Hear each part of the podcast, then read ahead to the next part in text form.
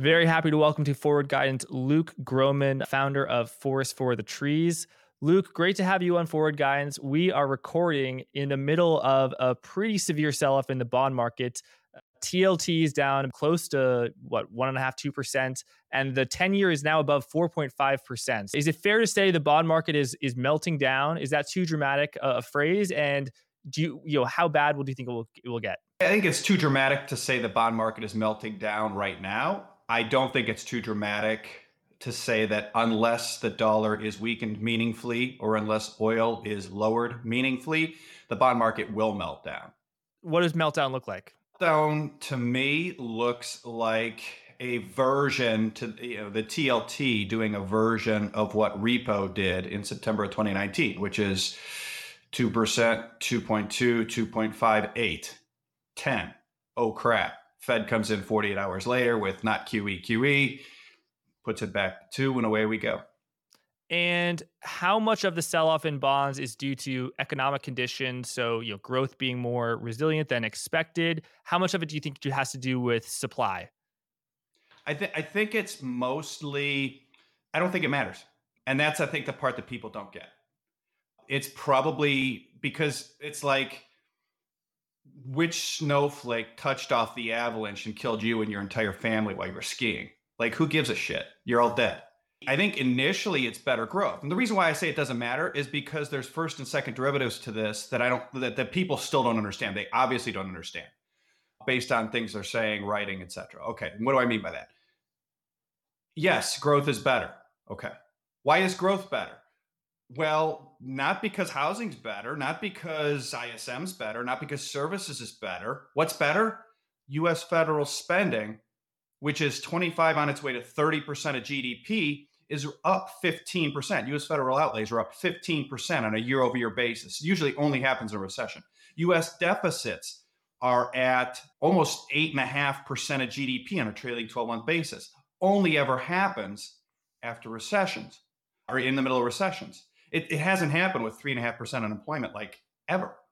And that's why I say I, don't think people understand the second derivative when, of, of that question, which is is it because growth is better? Yeah. Why is growth better? Because deficits are damn so so darn high.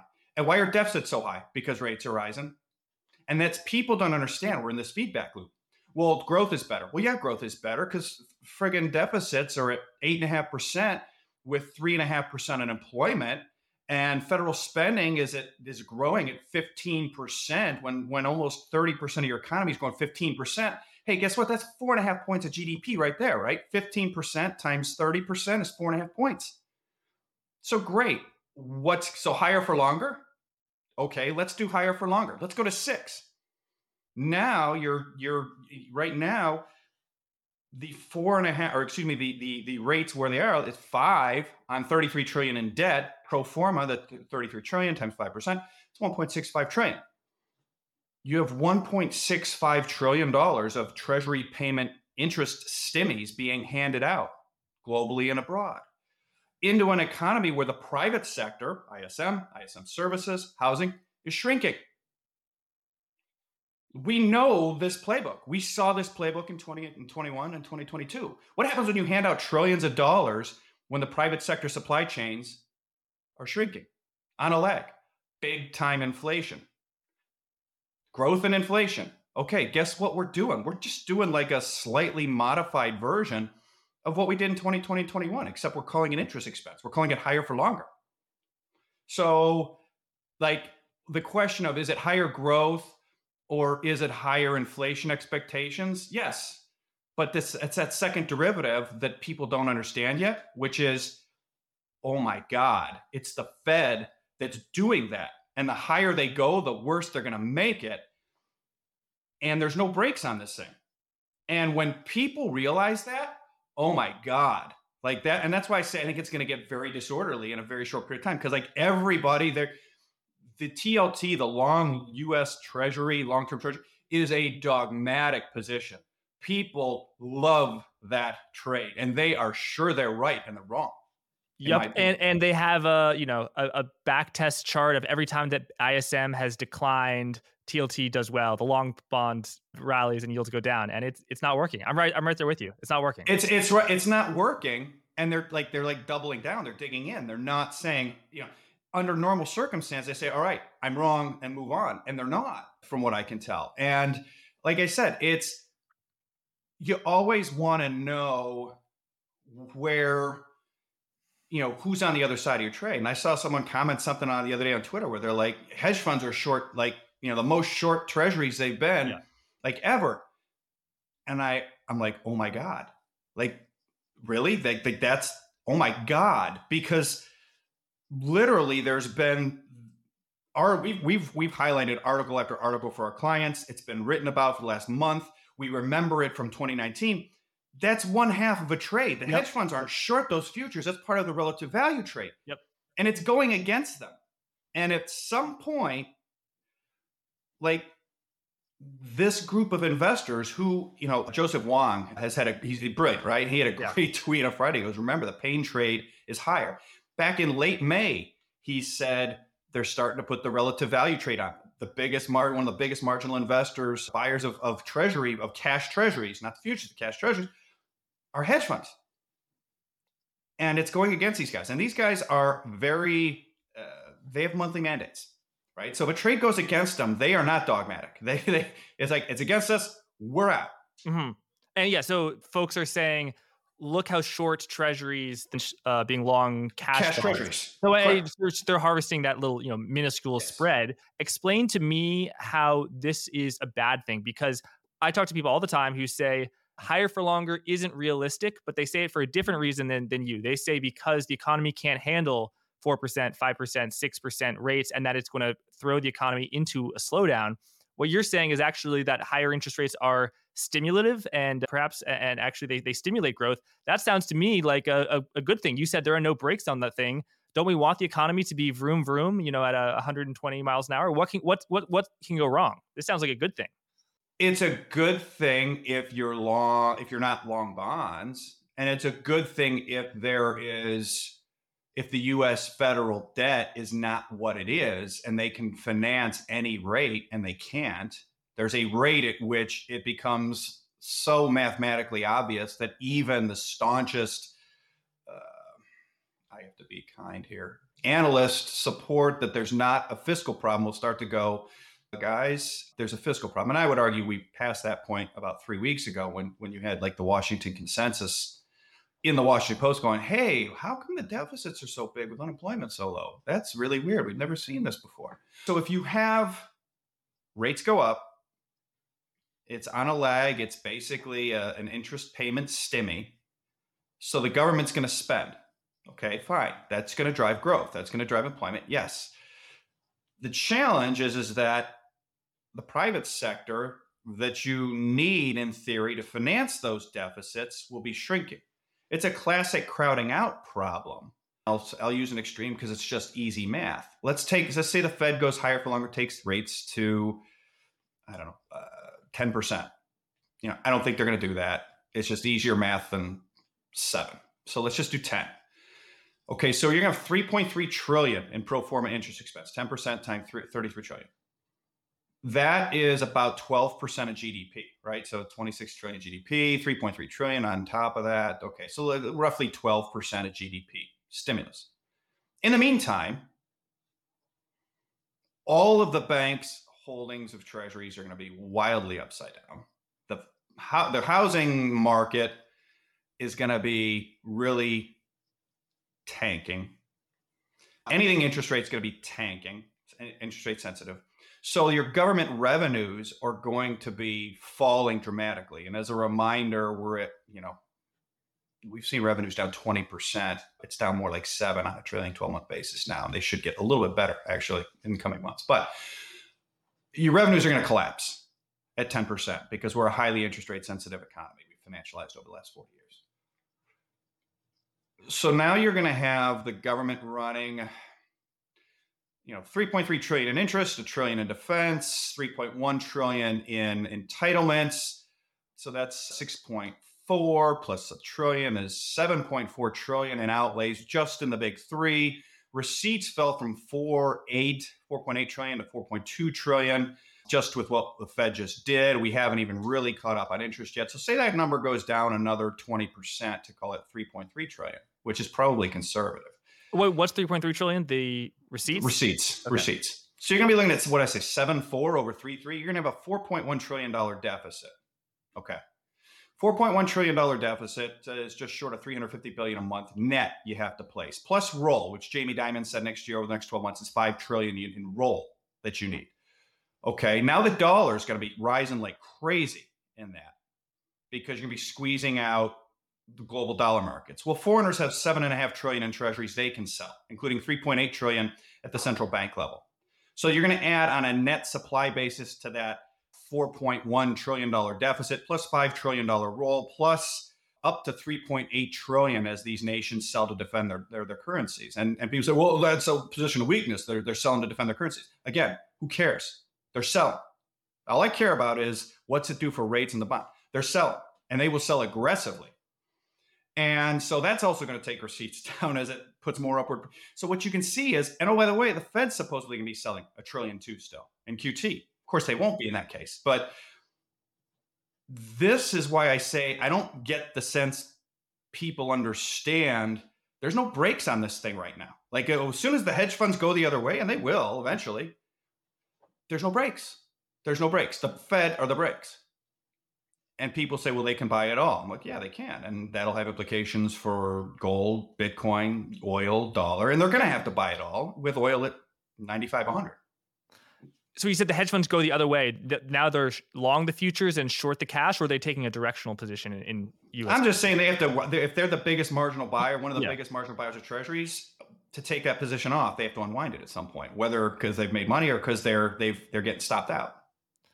Right. Uh, they so, are they are not yeah, they're not buying for any they're not like central banks who can like buy for political reasons. They don't have to mark the market. They don't have to explain to their investors why they just got carried out on a trade. It doesn't matter, right?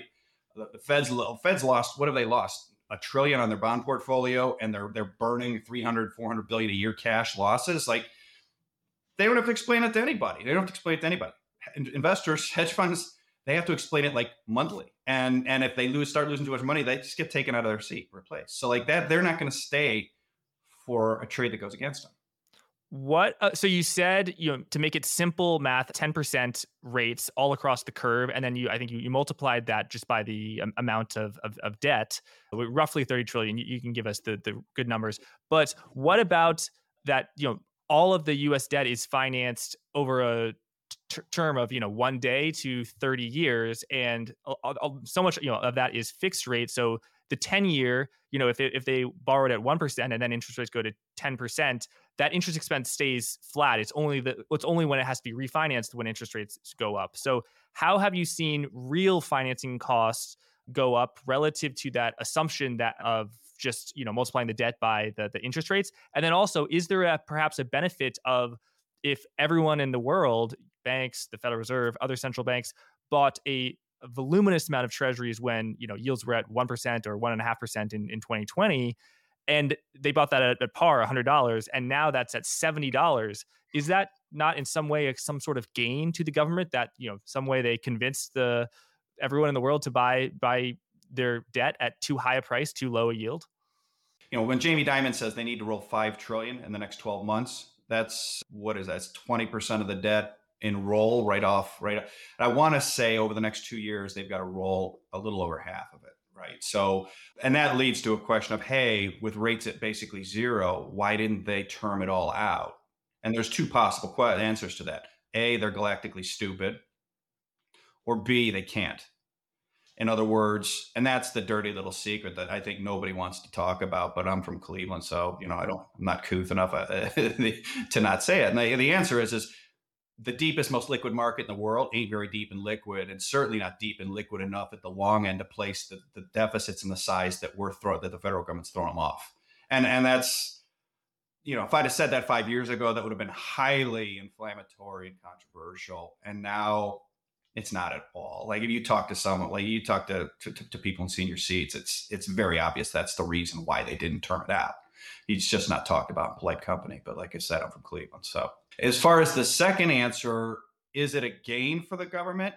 Yeah, it is. There's a great quote from William McChesney Martin, the Fed governor that everybody loves because he was the guy before Burns. Mm-hmm the quote is when McChesney Martin was the assistant secretary of the Treasury. I believe he said it in 1951, right after World War II, when our debt to GDP looked a lot like it looks now, or it did certainly five years prior uh, to 1951.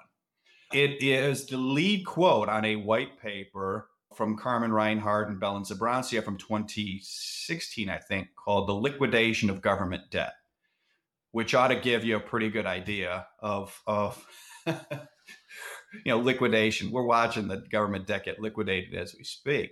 The quote is regarding the two and three quarter non non convertible issue of 30 year treasuries. We want to meet these concerns head on about whether it is a trick issue. It is.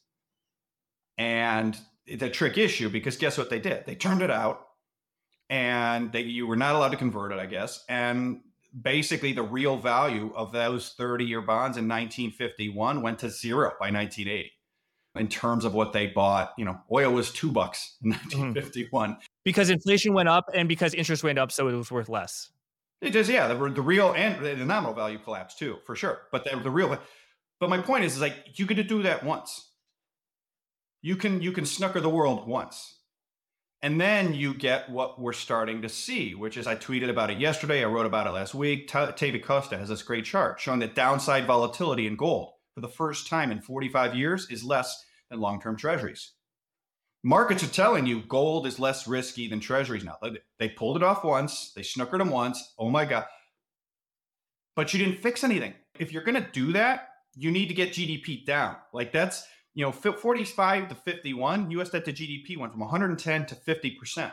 You snooker people. Real rates went to negative 13. It was what it was. There was a, different time and, and a, a, an understanding of why that had to happen, whatever. They've snookered people, and debt to GDP is exactly where it was when they started snookering people. And so now you have to, you still have to place all this, right? Two trillion, assuming no recession, we have to place two trillion next year. This is Jamie Dimon telling the world this two weeks ago. And also, we need to roll five trillion next year. Now, what are you going to do? If the playbooks of the last time debt to GDP was this high was you know 1945, it was it was over 150 percent. What was that snookering? What happened? Why, why can't the U.S. government snooker bondholders around the world again? But first, tell us what you mean by snookered. It's just negative real rates, and it's been my playbook the whole time we wrote so so so what happened then was you know 10 year treasuries were long term treasuries is how they have it historically we're at 2% in 19 november 1941 and japan bombed pearl harbor and overnight the 10 year treasury long term treasury went from two to two and a half and the fed came in and capped it at two and a half they kept the 10 year at two and a half they kept the, the short end i want to say at three eighths or three quarters i don't remember so there was a slightly positive yield curve and they kept it flat from 42 to 1951 for 10 years. And as a bondholder, you got paid every dime you were owed, and you got killed on a real basis. At worst, in the United States, real rates were negative 13%. Post war, at, at worst, real rates in Japan were negative 60, 60%. In parts of Europe and Australia, they were negative 30 to negative 40% at worst. You lost a ton of money on a real basis. Thank you for your donation to the war effort. And by 1951, debt to GDP was down to 50%. And then they were able to separate Fed and Treasury, go back to independent Fed policy, and you can start to manage monetary policy separate from fiscal policy again because you can do that without blowing up the system. Fast forward to 2020 and early 2021, wrote uh, in early 21, I wrote a, a report for clients that said they need to run the same playbook. Go back to late 2020, Jason Furman, Ben Bernanke, Larry Summers, Olivier Blanchard, Ken Rogoff, all were part of a discussion of a white paper by uh, by Furman and, and Summers saying we need to run the same playbook. We need to basically inflate this away. And what I wrote and, and analyzed in a simple analysis was that the last time the Fed was able to, to manage policy, raise rates without blowing something up was when rate was when debt to GDP was 70 to 80 percent. I said so we need to go from 120 to 70 to 80 percent and the simple math in terms of negative rates needed to drive that were somewhere between negative 10 and negative 20% real rates in the United States for three to five years. That's it. And at first in 21, it looked like they were doing that. It's like, okay. And then politics got involved in early 22. The Russian war got involved. The election got involved. And all of a sudden the Fed said, oh, we need to, we need to fight inflation. Okay. And at first, I didn't believe they were going to do it because, like, well, they have this playbook. They laid the playbook out pre 20, right? The Black the BlackRock white paper in August of 2019 is like, we're just going to inflate this away. We're, we're going to go direct, we're going to fiscal, and the Fed's going to buy it. And then it happened, and then they went direct and they did fiscal, and the Fed started buying it. In 21, they did it, and, and Summers and all these guys blessed it. And then in tw- so at first in 22, I was like, they're not going to reverse it. If they reverse this, this is going to be a disaster. And then it was like, oh my God, they're reversing it. So it was like, you know, you know, I in April in in mid April 2022 was like what they're doing. The only thing this is good for is a dollar. Like everything else is going to go down. Treasuries, stocks, everything is going to go down. Then they bought themselves time last October when when they weakened the dollar by about 15 percent. How, how did they do that? Primarily to Yellen running down the TGA massively, more than offset QT. The point here is is is what's the playbook they need to do is the Fed needed to let inflation continue to run hot in 22 and 23. And had they done so, we'd probably be getting to a point where debt to GDP was 70 to 80% by now. And they would be able to start hiking. And, you know, in other words, that said that, that the markdown of bonds from 100 to 70 at the long end, they needed to be 100 to 20. They need to be 100 to 10. Like they didn't do enough because debt to GDP didn't come down. So they weren't they weren't aggressive enough. And so now here we are and they haven't made any progress and they've already kind of run the playbook of like okay, mark the debt down. Like okay, you want to mark it down again? You can't because you didn't get debt to GDP down enough. If debt to GDP had gone down to 70, then you still have the option of letting rates go from 5 to 7 to 8. It doesn't bankrupt you. With debt to GDP still at 120 and deficits at 8.5, you let rates go from five to seven to 10, you're done. It's over. You go into a, a, a, a feedback loop. And that's, I think, we're starting to see symptoms of that feedback loop. I think the fact that gold has less downside volatility than treasuries for the first time in 45 years is a symptom that markets are starting to understand the US is about to go into a feedback loop. Feedback loop. I think the fact that real rates have risen the most in 40 years and gold hasn't gone down is another symptom of markets beginning to understand the US is that close to going into a feedback loop. You say, okay, well, what, that, what happens then? They told you. They told you Jackson Hole, and no one wanted to talk about it. Duffie, Darrell Duffie, wrote a white paper, and Jeremy Stein commented on it. And they said, we're gonna, we may need to, the Fed may need to uh, tell markets and differentiate between market functioning purchases of treasuries and monetary policy purchases of treasuries. Wait, what? And like to me, that was the biggest takeaway from from Jackson Hole. There was a whole bunch of, of ink spilled. Only a couple people picked it up, but like they know they have a problem, and they're hoping this doesn't go against them. They're hoping, but it's got like the math is the math. Hope's not a strategy. They're going to have to do it, and I think they know it, which is why they're talking about it at such an important meeting, Jackson Hole. And I, we're rapidly heading toward that moment. I'm watching the gears spinning.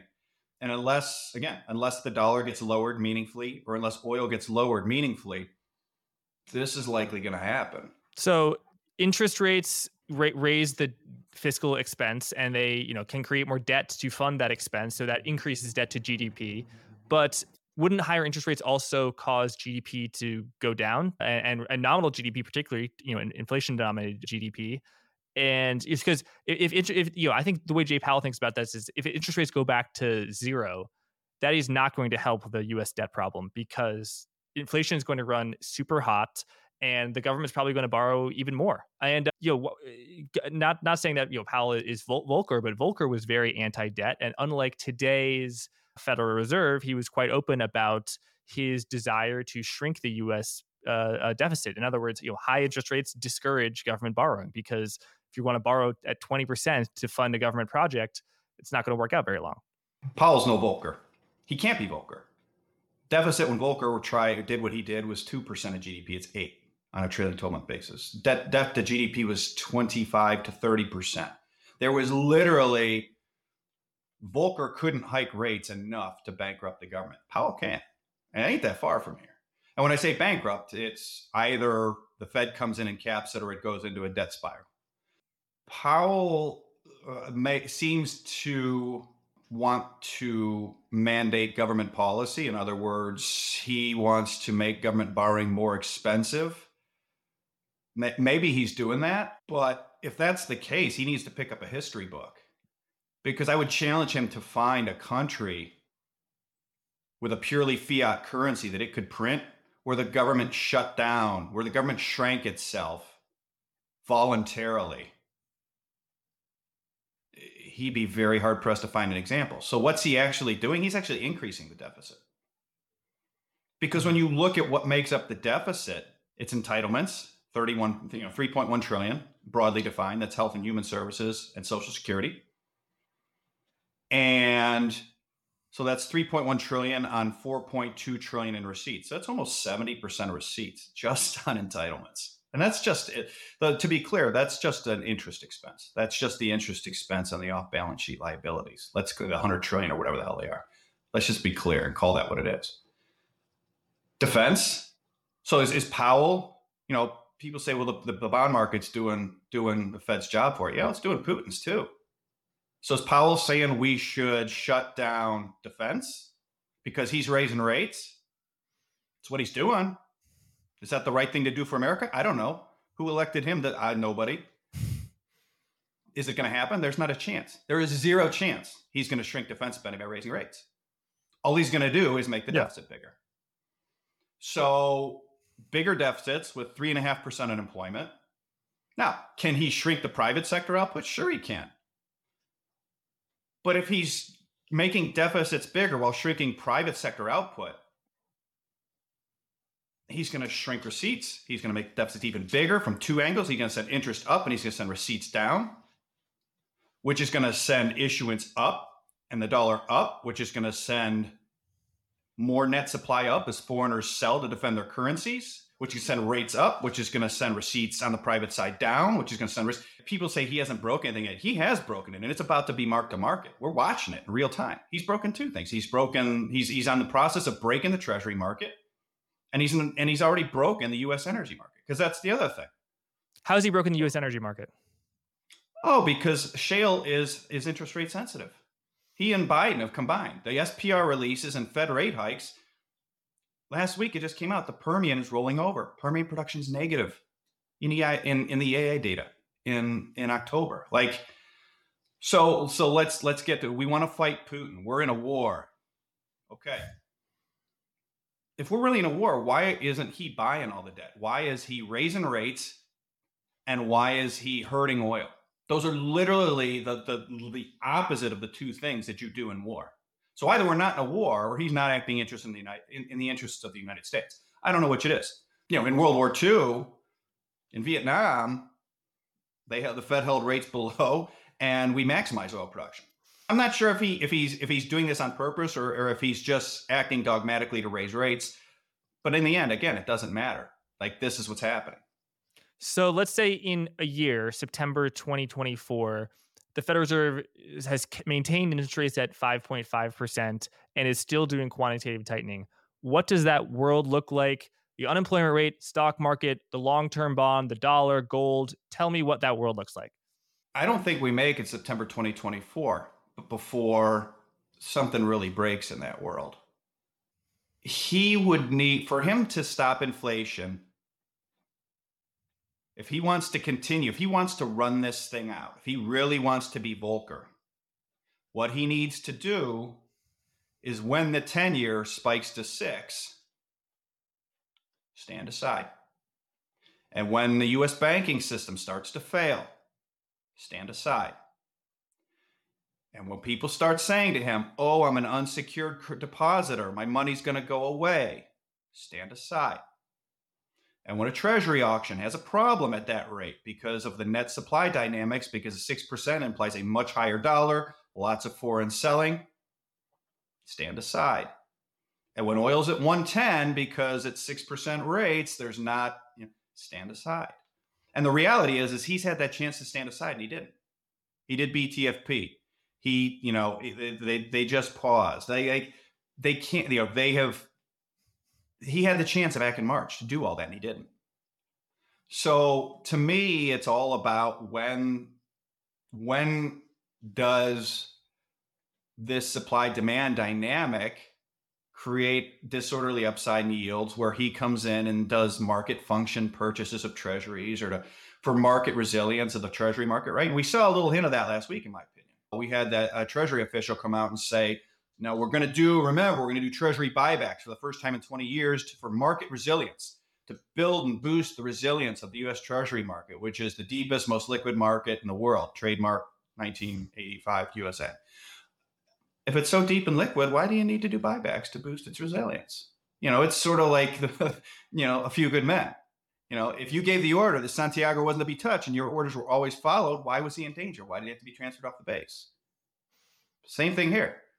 If if if the market is so resilient, why do they need to do buybacks? Why do they need to even discuss market function purchases at at, at, at Jackson Hole versus and, and differentiate them from monetary policy purchases? Answer is, you know, yeah, he ordered the code red. So I, you know, I don't. I, what does that world look like if the world's still there? If he stands aside, it's it's, it's a new Great Depression. He's not going to stand aside, and I think it happens way before then that he doesn't stand aside in terms of what rates do. But wait, what's going to break? So, as you said, the Federal Reserve initiated the Bank Term Funding Program, which is allows you know my, my audience very familiar with this as as you are al- allowed banks to borrow against their fallen assets at par. So that's a big help to the Bank Term Funding Program. But like, what when you say things are going to break, what what be, please be specific. What do you mean? The oil market did the, the U.S. shale business is breaking.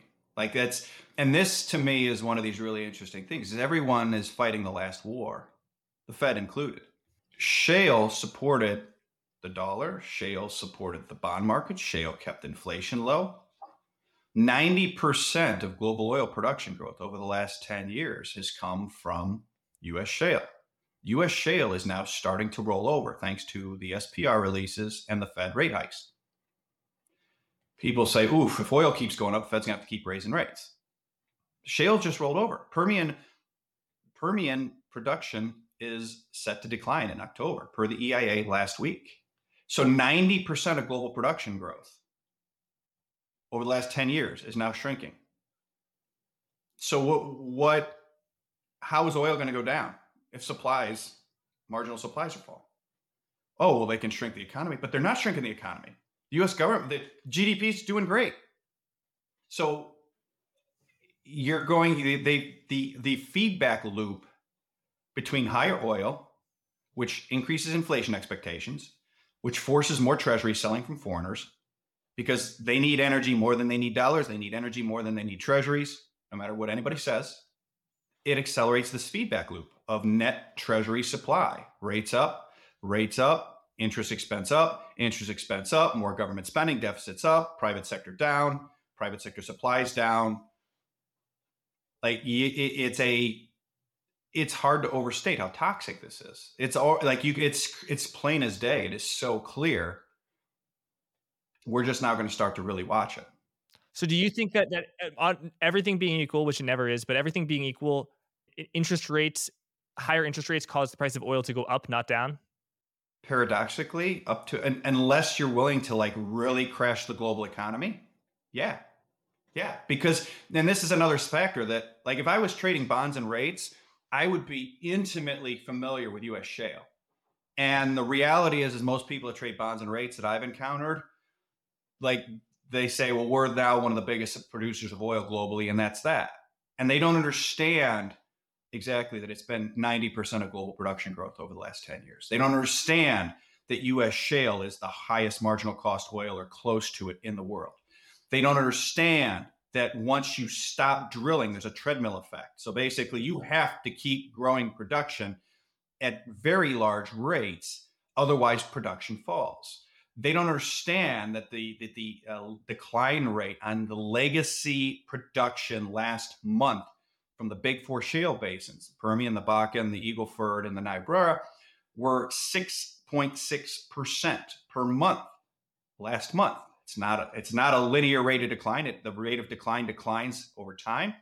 But again, they don't understand that. They don't understand that if you hurt shale, you see the oil market back to Saudi and Russia. They don't understand what Russia and Saudi. Now, if we have hurt our own ability, if Powell with rate hikes and Biden with SPR releases has hurt our ability to keep oil prices down, what do we think Russia's going to do with oil this winter? Well, we don't have to guess anymore because they just temporarily suspended exports of diesel. You know, there's the rate silo and there's the energy silo. And like the energy guys I'm talking to are like, oh my God. And like the rates guys are like, oh, don't worry, like inflation's going to come down. They don't understand the pro cyclical nature of what rates are going to do to US oil production and what that implies for oil inflation, for geopolitics, etc. And that's, you know, for the last three, four months, that's been the oil guys' gain and the bond guys' loss. And I think it's going to continue to be. And at some point, the bond guys are going to go, oh my God. And then things are going to get real interesting because once they realize that the U.S. has put a you know has has put a bullet in U.S. shale production growth. So now Russia and Saudi control the oil market again. Why do I own TLT? You know you're, you're, it basically limits your case to like they're going to literally fly the plane into the ground. They're going to they're going to crash the system. They're going to they're going to shut down like can you get oil down? Yes. Shut down the economy like covid. You get oil down. You get it goes negative. Failing that but but oh by the way at, at the bottom of covid in march of 2020 treasury started selling off remember? Treasury market crashed. So, you know, these, you know, owning TLT is like trying to capture increasingly, it's like this shrinking, shrinking trade where it's like, okay, if they crash the economy enough, like they did in COVID, that oil really goes down and there's this short term scramble for liquidity. Well, yields will fall uh, as markets come, as stocks go into bonds. And so I want to capture it for the moment from here to like right before it crashes and yields start going back up again, and then before the Fed put and and if if you can trade that, hey, great. But you but I don't get the sense people. I know I can't trade that. I don't. I get the sense a lot of people don't understand the game they're playing as it relates to that long bond trade. What do you think happens with oil? Because you know we're close to hundred dollars on Brent. Do you? I mean, do you think that there is a uh, recessionary effect when oil gets quite high. As it, you know, oil went to $120 in June. That's when you had a, you know, we're not calling it a recession. I don't think it was a recession, but a mid-cycle slowdown. And then up, oil starts going down. What do you have happen? Suddenly, we were started hearing about a resilient economy. So, I mean, is there a limiting factor where if oil goes to $120, the world will enter a recession or $150 because of demand destruction. There's initial derivative effects and then there's second derivative effects, right? So if oil goes to 120 or 150, yes, it's going to slow the private sector dramatically. It's going to increase US shale production in theory, right? So ISM is going to go up in the US. And so the Fed's going to need to raise rates even more, right? ISM all of a sudden is going to print 52, 53 from whatever, 48. And it's going to be all oil drilling related and supply chain related. And all of a sudden it's going oh my God, they got to raise rates even more. Um, that's number one. So possible, but but not good for bonds. uh, number one. Number two, oil at 120, 150. I go back to the initial point I made about unless you get the dollar down and you get oil down, the pain in bonds is going to continue. Foreigners own 7.5 trillion in US treasuries total. So their central banks own 3.8 trillion of that. And they need oil. And so if oil's at 120, it's not like they buy 30% less oil and let their people starve and ride bikes. They buy the oil and they sell the treasuries. So if oil goes to 120, 150, that net rate of treasury selling, effective selling we talked about before, accelerates. So you're going to get, if oil goes 120, 150, TLT, when I jumped on here this morning, is at 89. It'd be a friggin' 75. And again, some point between here and there, I think the Fed, and it, and by the way, it could do that in like three weeks, four weeks. So would that hurt oil? Yes, if the Fed is willing to stand aside and let Treasury markets dysfunction. In my opinion, there is zero chance the Fed is going to stand aside as TLT goes from 90 to 75 in a few weeks. Or... and what does Treasury market dysfunction mean to you? Is it about an absolute level, TLT at, at 75? Let's just say the 30 year, the 10 year at at five and a half percent, or is it about a series of asynchronous movements? If we gradually move to 10 year at 6%, but it's not at all volatile. Is, is that a, a treasury market breaking? What, what does it mean to you? To me, it's about the the liquidity and the, the asynchronous of the movements. And, and to be clear, we're talking about, you know, whatever, it's 33 trillion out and what I think it's what a 24 trillion size is what they quote, maybe 25, whatever it is. The anything that big is going to create asynchronous movement. Anything that big relative to balance sheet capacity. Like who who has the balance sheet capacity to deal with those kind of losses? You're talking about a 25 trillion dollar market. If it drops 5%, someone has lost a tr- over a trillion dollars. Someone's gained a trillion, someone's lost a trillion. Depending on who's lost that trillion and how that's accounted for. Like that that requires you to sell something else. And that's why, and that something else will force the dollar up, which will force more selling. Like I, this, the feedback loops are multiple and and generally all in one direction because sort of every lever has been pulled to sort of hold this thing up and support it as long as it has been held up when I proposed September 2024, you said the the wheels come off this thing earlier. What what do you think in terms of, of timeline and what are things you will be on the lookout for of oh if when the 10 year hits 5% this will happen or when gold hits this level this will happen it's a little bit like the whole you may be too young to remember this and i'm, I'm not jacking you on that but there was a, a, a art exhibition in cincinnati back in like 1990 of robert mapplethorpe art and some federal judge was like i you know I don't have the definition for uh, profane, but I know it when I see it. Mm-mm, and yeah. it's a little bit of the same kind of thing, which is,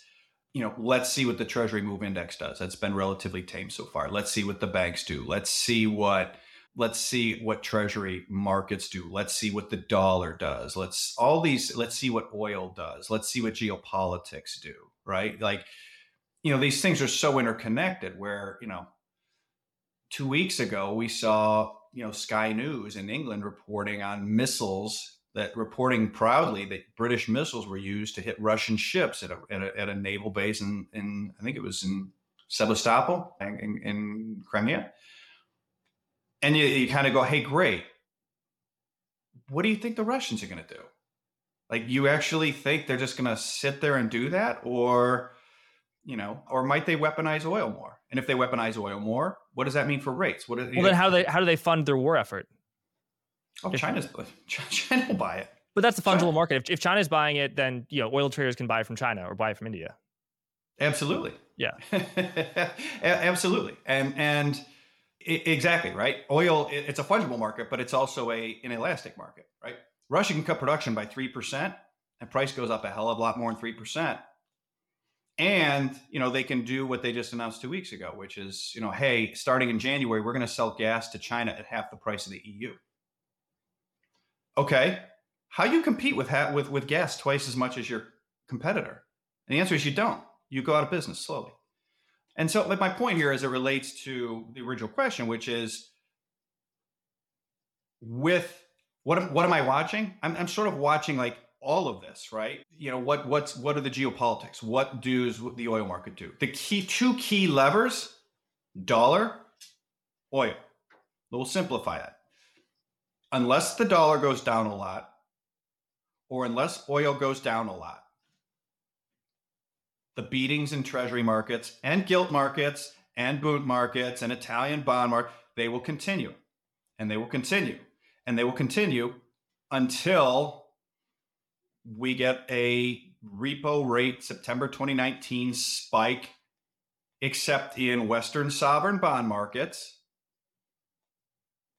And then everyone's going to go, I, don't see how, how come nobody saw this had happened? How nobody knew the Fed had already broken something? And, and I'm, I'm telling you, they've already broken something. So we can, we can reference back there how no one could have seen it. I saw it. It is so obvious to me. When did the Fed break something? When they decided to tighten instead of let inflation rise. But what was the the thing that broke? What was the thing that broke? Mm-hmm. The US fiscal position. The US fiscal position and US shale. US tax receipts trailing 12 months as of a month and a half ago down 20%. You don't get to have receipts fall like that when you have debt to GDP of 120%. Why, why do they fall 20%? Stock market was down, drove receipts down, receipts down drives issuance up. Mm-hmm. And you already have a supply demand problem. You don't get to increase supply into what is already a tenuous supply demand problem.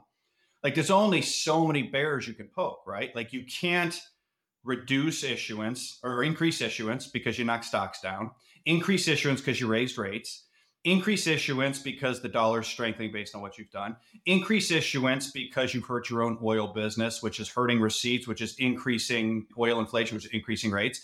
Increase issuance because you're picking a fight with the two biggest, with the biggest energy supplier in the world, and with your biggest, former biggest creditor, and and the world's factory. You don't get to do that. You, like, you have to pick and choose, and so like it's when they didn't let when the Fed did not let inflation run hot for as long as they needed to, like that, that started it. Now we're just watching it play out. But so when you said something broke, I feel like yeah, rate, raising interest rates will mechanically increase interest expense, but so no, no, nothing outside the fiscal position has broken. You're, you're just referring to the fiscal position. I would argue the banks have broken. Mm-hmm. I mean, yeah. the fact that they need to do BTFP. Uh, look, that like that wasn't a banking problem. That was a treasury market problem. They were upside down. Again, if Powell wanted to be Volcker, the answer was very simple stand aside. Banks saying, oh, we're upside down. Okay, sell your treasuries. You, you, the banks own four of U.S. commercial banks holdings of treasuries have gone from, I don't know, at the peak, I want to say they were four and a half trillion, give or take. They're down a bit. Let them sell them all. Sell them all. They had, you know, oh, they would have taken major losses. So, no, they, they, they don't care that they would have taken losses. They didn't want them selling it because it would have created treasury market dysfunction. So the Fed had to get involved. They had to do the BTFP. That's BTFP is just yield curve control on, uh, for banks. They're taking underwater bonds and buying them at par. If Powell wanted to be Volcker, stand aside. Why didn't he stand aside? Why did he bail out unsecured depositors? I think because the only way to fix the banking system was door number one is stop quantitative tightening and lower interest rates. And door number two is keep quantitative tightening and keep interest rates high, keep raising interest rates and do BFP, BTFP. I think door number two was the much was the tighter monetary policy door.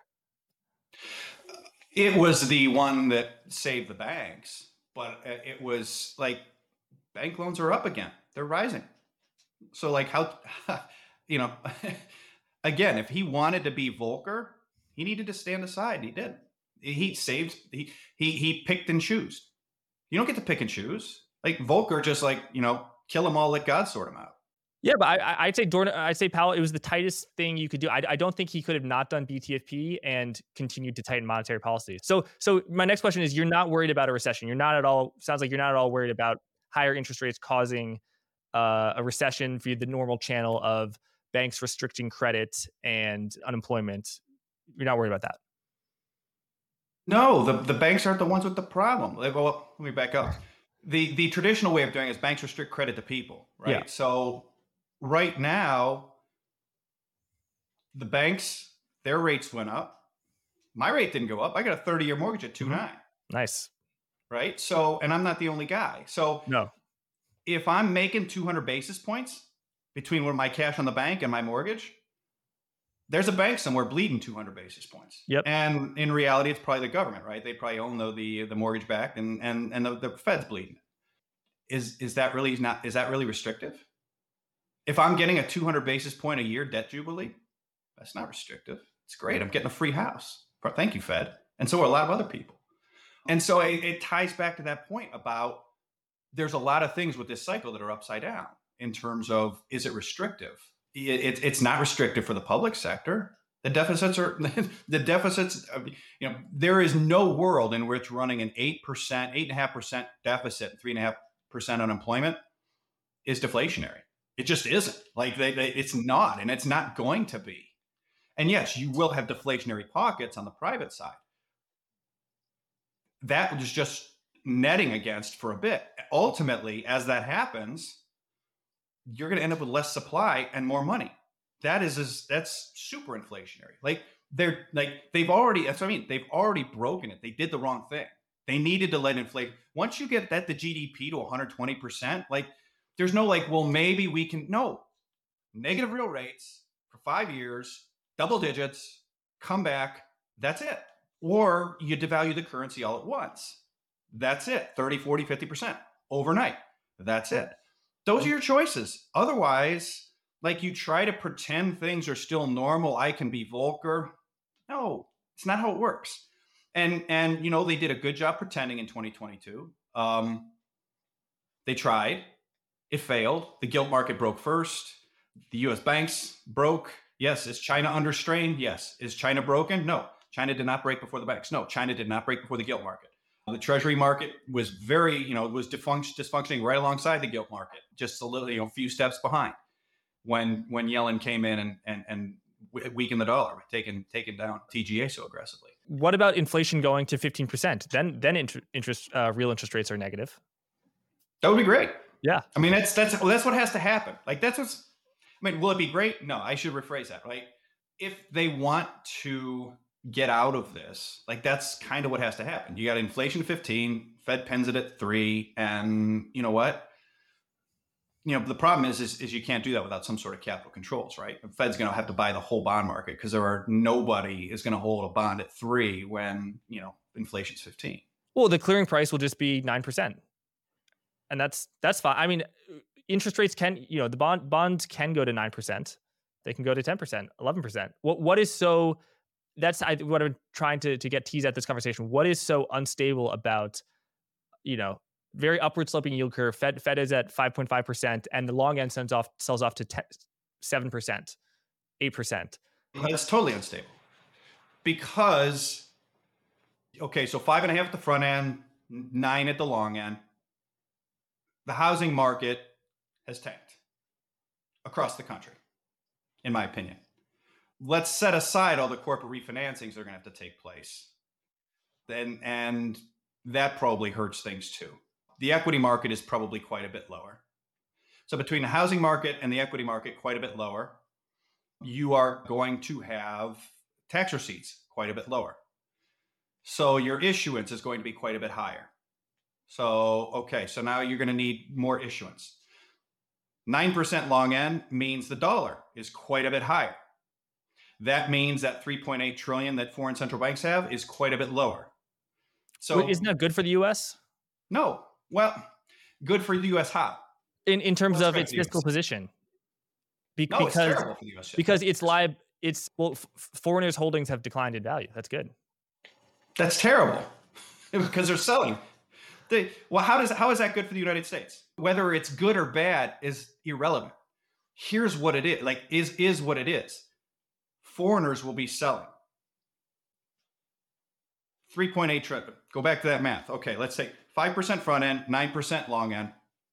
US tax receipts fall another 20% from 4.2 uh, to whatever, 3.3. You're going to be running much bigger deficits. So remember the, the numbers I just gave you before in terms of the spending what did I say? 7.4 trillion between interest, entitlements, and defense against 3.3 trillion in receipts. So now you're at 4.1 trillion in deficits you need to finance. Okay. Plus you need 5 trillion in roll next year per Jamie Dimon. Plus you need you're going to be the dollars going to be much higher. Foreigners are going to be selling. Yes. Now, so is it good or is it bad? Is it putting them in pain? Sure, it's putting them in pain. But it's again, it's like shooting yourself, you know, in the jugular and saying, ha ha ha, you know, I'm going to bleed out slower than you are. They have 3.8 trillion at the central bank, 7.5 trillion overall. Let's say they sell that 3.8 trillion in a year. Let's say they sell it in, at, at, a, at a trillion nine a year rate. And the reason they'll be selling is to defend their currency. Correct. Mm-hmm. So now you've got what did I say? 7.4 minus 3.3 in receipts, so 4.1 net plus 5 trillion in roll plus 1.9. So you're now going to have 6 just 4.1 plus 1.9 is 6 trillion in net effective issuance. And you're going to have the Fed selling another 1.2 allegedly. That's probably not wouldn't be happening, but okay, so now you're up to 7.3 trillion net effective issuance. That's just over 600 billion a month in net effective issuance. And now you're also going to have 5 trillion in roll. Where's the balance sheet? What's the, the rating going to be nine? The, rate, the rate's not going to be five and a half. Like there's no balance sheet. So is this good for the U.S.? Yeah. Again, as long as Powell is willing to stand aside and let the free market work, but that implies that's why I say there's there's no breaks. You're going to get a nonlinear rise in rates because there isn't the balance sheet at these rates. There just isn't. So now the higher you get a nonlinear rise in rates, guess what? Oops, it's not seven one. It's it's oof, it's eight one. Oof, it's nine. So there's only one outcome. The Fed's going to have to buy it. What about banks buying it and using the repo facility? The thing that was set up for in 2019, which is the limit I think is 500 billion, but the limit is essentially un- unlimited. Sure, that's just QE. That's all okay, okay. But it, but it, it's the banks owning it rather than the Fed owning it. yeah, just like SLR exemptions were the banks rather than the Fed owning it. Like if the banks, if the Fed gives the banks the money to buy it, you know, if your dad gives you the money to yeah. buy a Lamborghini, is it your Lamborghini, your dad's yeah. Lamborghini? It's your dad's Lamborghini.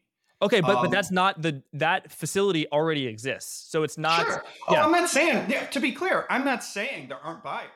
I'm yeah. saying the buyer is the it's it's the classic the dollar or the or the treasury market. And the mm-hmm. Fed is going to have to come in and in some way, shape, or form. And you know, we've been very clear about this in our writing. Like when I say the Fed, it's dollar liquidity. It, it can be treasury with buybacks. It can be SLR exemptions reinstated at the banking level. It can be the the standing repo facility. It can be all these things. All those things are just QE and you'll have purists say, no, no, it's not QE, and the market's going to be like, you know, like like Tommy Lee Jones in the in the Fugitive, right? You know, I don't care. They're going to buy gold. They're going to, and I think that's why gold is not going down. Like the math is so clear. Like the Fed's going to have to buy it in some way, shape, or form because when you lay out the numbers, there isn't the balance sheet. Like like when I lay out that whatever it was, six trillion conservative plus five trillion roll. By way of comparison, global GDP is what is it, 90 trillion? Growing three? Okay, that's 2.7 trillion in global GDP growth. The US will need incremental, and that's that's assuming growth. We're talking about a global recession, so it's actually shrinking. But let's be conservative.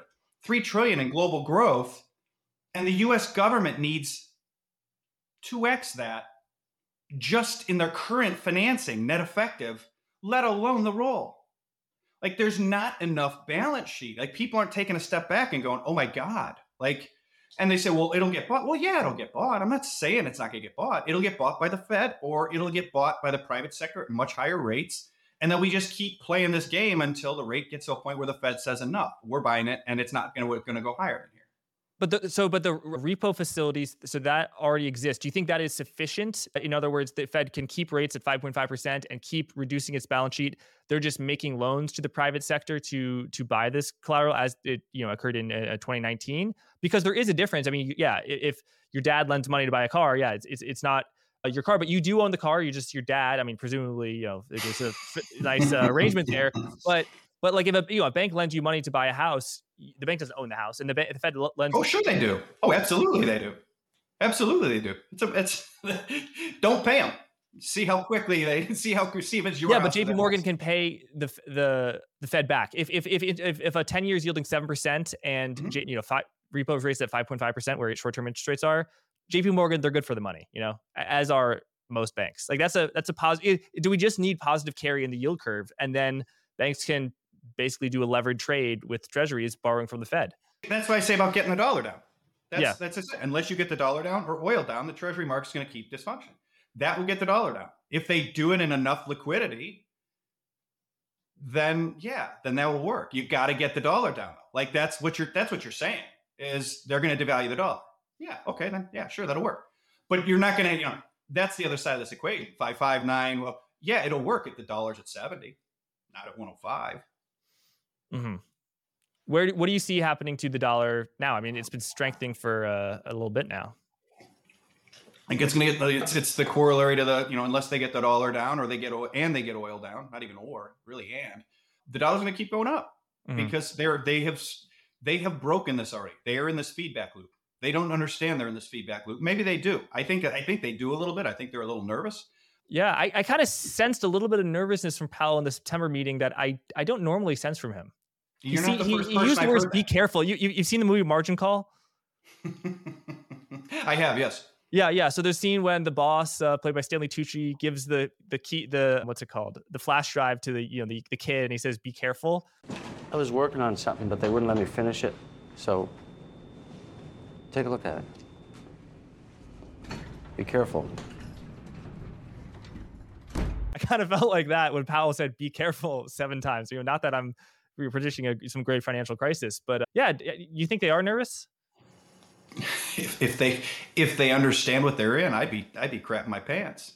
They are very dangerously close to discrediting themselves with rate hikes, which is which would be just delicious irony. It would be yeah. delicious irony. Yeah, I do because again, it's it's ultimately a fiscal problem. They didn't the playbook on these things is so clear. They're so clear they wrote a white paper about it 7 years ago. There is a very concrete set of steps you have to follow. And they have gone about since 2022 a monetary policy that is based on a set of circumstances that is simply not correct. I wrote a tweet the other day of, you know, from Parks and Recreation of whatever his name is, throwing yeah. the, the computer in the garbage. Oh, yeah. And I said, this is me, you know, the Fed has never raised rates, let alone this fast with debt to GDP at 120%, trailing 12 month deficits at, 8, 8% rising, with the US net international investment position at negative 65% of GDP, and with the US being the biggest marginal high cost oil producer in the world, responsible for 90% of global production growth. Like that set of circumstances, like you simply couldn't do what they did. It, it you, you it was it was like I, I can't it, how wrong it was. It was 100% the wrong thing. Now, were they forced into it by politics domestically with inflation? Probably. Were they forced into it a bit uh, geopolitically with what Russia did? Probably a little bit.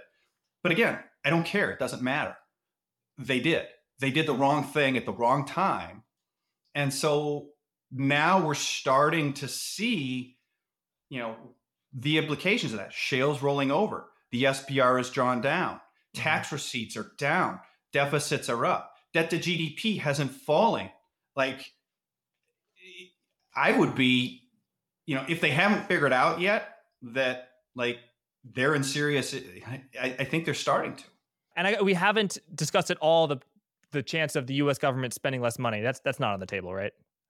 No, this is a little bit like the only thing it saves them is some sort of productivity miracle, right? So they roll out some sort of um, nuclear, you know, fission, like you yeah. know, portable reactors. And, and I hear these things do exist in some form, right? So if they came out and said, hey, you know, instead of giving Zelensky another whatever, we're going to spend, you know, a hundred billion dollars and we'll put these things in over the next year. And, you know, people are going to get really cheap electricity and, and Starlink and, and, and okay, maybe you could start, you know, you're going to get a productivity bump, et cetera, et cetera. Failing that, and there's other productivity or energy mirror productivity and miracles or energy miracles you could have. But failing that, here too, like I don't think people understand, you know, when you have a severe disease, you don't get to wait too too long and then say like oh okay now i'm ready to be healed now i'm ready to get serious no once you get to a certain point like they put you in palliative care they make you comfortable and, and they let you die and the metaphor for that for the fiscal side is US deficit to GDP is eight and a half percent almost on a trailing 12 month basis. So let's just take it, let's not take it to flat like we were under Clinton, which was a fluke itself, but let's let's take it to where we were with Volcker, to two. That means we need to cut six and a half points of GDP now. That means GDP is going to fall six and a half percent now. Annual GDP in the great financial crisis fell three to four and nearly collapsed the banking system. Annual GDP in COVID, when we shut the friggin' economy down, fell like six. You can't do it. The, the, the, mathematically, the mismatch between when you pick up productivity for getting the government out of the way in three to five years versus the GDP hit now relative to the leverage in the system. You again, unless Powell, unless they are willing to stand aside and let the banking system collapse, let the U.S. government shut down, lay off the Marine Corps. No, that it is not a possibility, and that sets aside all the politics. I even I'm just saying it's mathematically impossible. I'm not even talking about whether it's politically impossible, which, by the way, it is. Yeah. So, what, what do you think about the stock market? What do what do stocks do here in this scenario that you you envision? I guess before the pivot and then after the pivot. So, there's two ways to think about it. The U.S. is in an Argentina situation. That's what I'm describing. It is in an Argentina. Absolutely. Okay. Yeah. As soon as the Fed tried to tighten rates before they let debt to GDP go down, they were they they had put themselves. They're in fiscal dominance. That's that's what this is all about. The fact that the Fed hiked rates and we're now have interest and and, and entitlements above receipts, you know, interest ex- it, that's fiscal dominance. like the fiscal's driving the boat. The fiscal's driving the boat, fiscal dominance, sure, but Argentina, you know, they had a lot of debt denominated in, in a currency they couldn't print and so no one really so wants Argentine uh, pesos. That you could, but you can print. You can print. The Fed can print. The U.S. dollar. The U.S. government can print dollars. they can't, but they can't print. They can't print healthcare goods and services. The United States owes its baby boomers seventy trillion dollars in healthcare goods and services and Social Security. Social Security is inflation adjusting, as we're seeing. Number two, they don't. The boomers aren't owed whatever it is, 35, 40 trillion in Medicare in dollars. They're owed hips they're owed knees, They wrote drugs, They wrote. That's a foreign currency. Absolutely, we do. And that's a part people also legalize. So the more we can't print out of that. That's that's a fact. So we we do, and that's something people still again on this bond trade. I hear that a lot. Well, we can print our currency. You can't print hips and knees. You can't print drugs. You can't print doctors. No, you can't. That's a foreign currency. We owe we owe baby boomers 35, 40 trillion dollars in a foreign currency. Sure. In, in, that sense, everyone's in Argentina, but but uh, financially, I, am just saying that you know the U.S. does not owe pesos, then Argentina owed dollars. So okay, so what does the stock market do? So what's the stock market do for the period of time until, as long as we stay in this dollar up, rates up dynamic, the stock market probably I mean, it's it's not good for the Nasdaq. It's not good for the banks. I think it will increasingly be good for you'll see a vicious sector rotation that we've been seeing towards industrials and commodities, et cetera. Ultimately, it's super good for the stock market, right? Argentine stock market in pesos went to the moon, and mm-hmm. and the doc and because again, the balance sheet's not there. But you're not Argentina. You know, inflation was like sixty percent. You're not forecasting that for the U.S. No, not yet. Yeah, yeah, not yet. But you know again, you get it'll characteristics. It'll be mm-hmm. they have to get the only thing keeping the U.S. out of a fiscal crisis was the inflation the Fed has been fighting. That's why that was the mistake. That's when that's when they broke something, and now we're just seeing it mark to market. So, so this will be the environment you envision will be good for stocks. Ultimately, yes. In the short run, no. Got it. Okay, so we know your view. You're bearish on short term. Uh, excuse me. You're bearish on long term rates. That view has aged uh, very well. What about short term rates? If you think the Federal Reserve is going to cut rates, the two year probably looks pretty attractive. What do you think? Probably, but to me, yeah. you know, I mean, and I, we've been recommending this whole time, you know, short term treasuries. Like I've been, you know, recommending this barbell approach since the last, I don't know, clients probably know better than me, probably last, probably much of the last year, where, you know, we're probably more than the last year. At any rate, overweight cash, overweight short term treasuries, or significantly overweight gold, significantly overweight Bitcoin significantly over, excuse me, significantly overweight U.S. electrical infrastructure, overweight industrials, overweight oil, and so yeah, look, if the Fed cuts rates, will will short-term Treasuries do well? Yeah, probably. Will they do as well as gold, Bitcoin, and oil? No, no. especially with oil. You know, if they have to cut rates, as I think they're going to have to with oil at 90 plus, or or or or, and maybe they don't cut rates. Maybe they just do you know the latest iteration of not QE QE, whether it's Treasury buybacks or BTFP or not QE or whatever. You know, the, the market functioning purchases of Treasuries that aren't QE. Please don't, you know, let please let us keep our credibility, not QE. Yeah, it's gonna be great for oil and and and gold and Bitcoin. I don't think it's gonna be great for. I think it'll be fine for short-term Treasuries if they cut rates. I just don't think it's the optimal way to express it. Why does gold do well in this environment and Bitcoin? Oh, because they are simply duration, longer duration assets with a, a, a, more fixed supply and a face value that can rise. They they do well when a nation has a fiscal problem, and when the reserve currency issue of the world and her allies all have fiscal problems, and hers is at you know the, hers is at least as bad and probably worse than the others, even Europe. Then that's really good for gold and Bitcoin. What about? Do you think the is Russia selling gold to fund its war? They're not selling gold. They sold some gold earlier this year. They bought it all back. The latest update last week was their holdings were back to 2023 highs. Okay, interesting. How come gold isn't up more? Oh, that's a whole different. That's a complicated story. Gold is a very politically managed metal. mm. But Bitcoin is not. No, Bitcoin's much less managed. And I think Bitcoin responded to, to last year's liquidity draw very, very aggressively. So, but the monetary future that you envision is does gold and Bitcoin play a role as a medium of exchange? In other words, you know, going back to the gold standard or going forward to a gold standard or going forward to a Bitcoin standard, or is it more like it's a call option of the dollar fiat currencies are really performing like trash, so let's just get something where the denominator is fiat currency. In other words, but what if what I'm saying my question is what is the how do you exercise that call option? Like, are people going to be going to the store to you know buy coffee with gold or, or Bitcoin? The the answer to the last question is no. The answer to the first question is earlier you said the the the bank the Fed will lend the money to the banks to buy the treasuries or it'll it'll get bought you know somehow that way. Yeah. Yeah.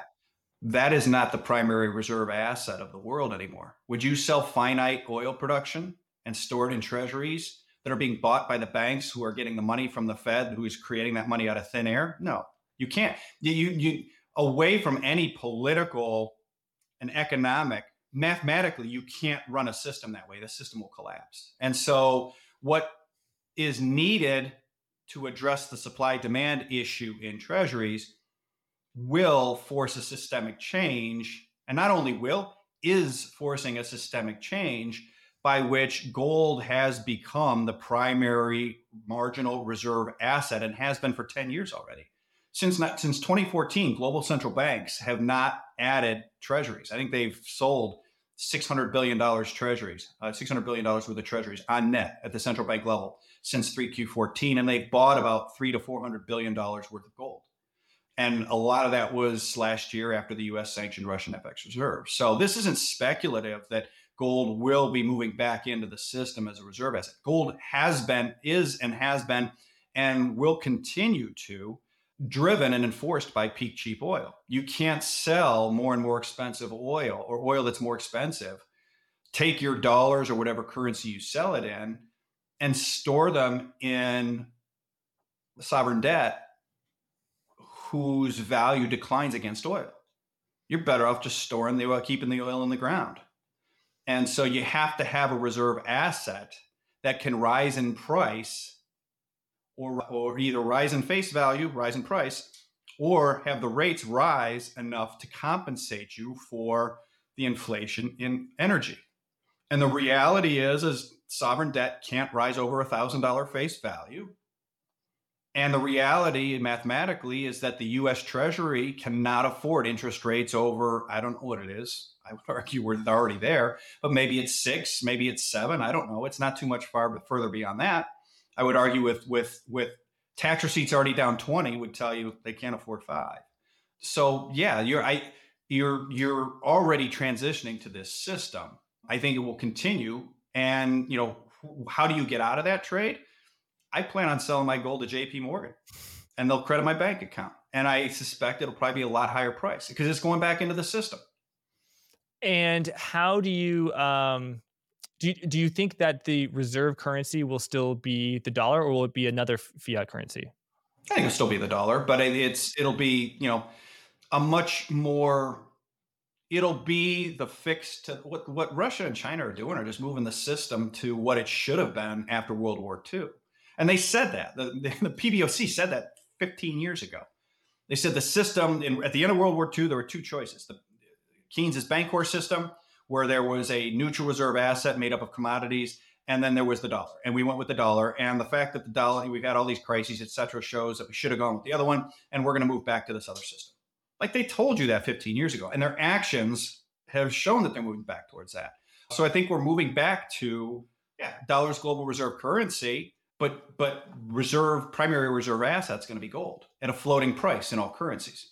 That's, that's very interesting. Luke, thank you for, for sharing your perspective. Before you go, tell us about Forest for the Trees. What are your different offerings? And do, do you just you just have uh, one offering or are there different sort of tiers? And, and where can people find your work?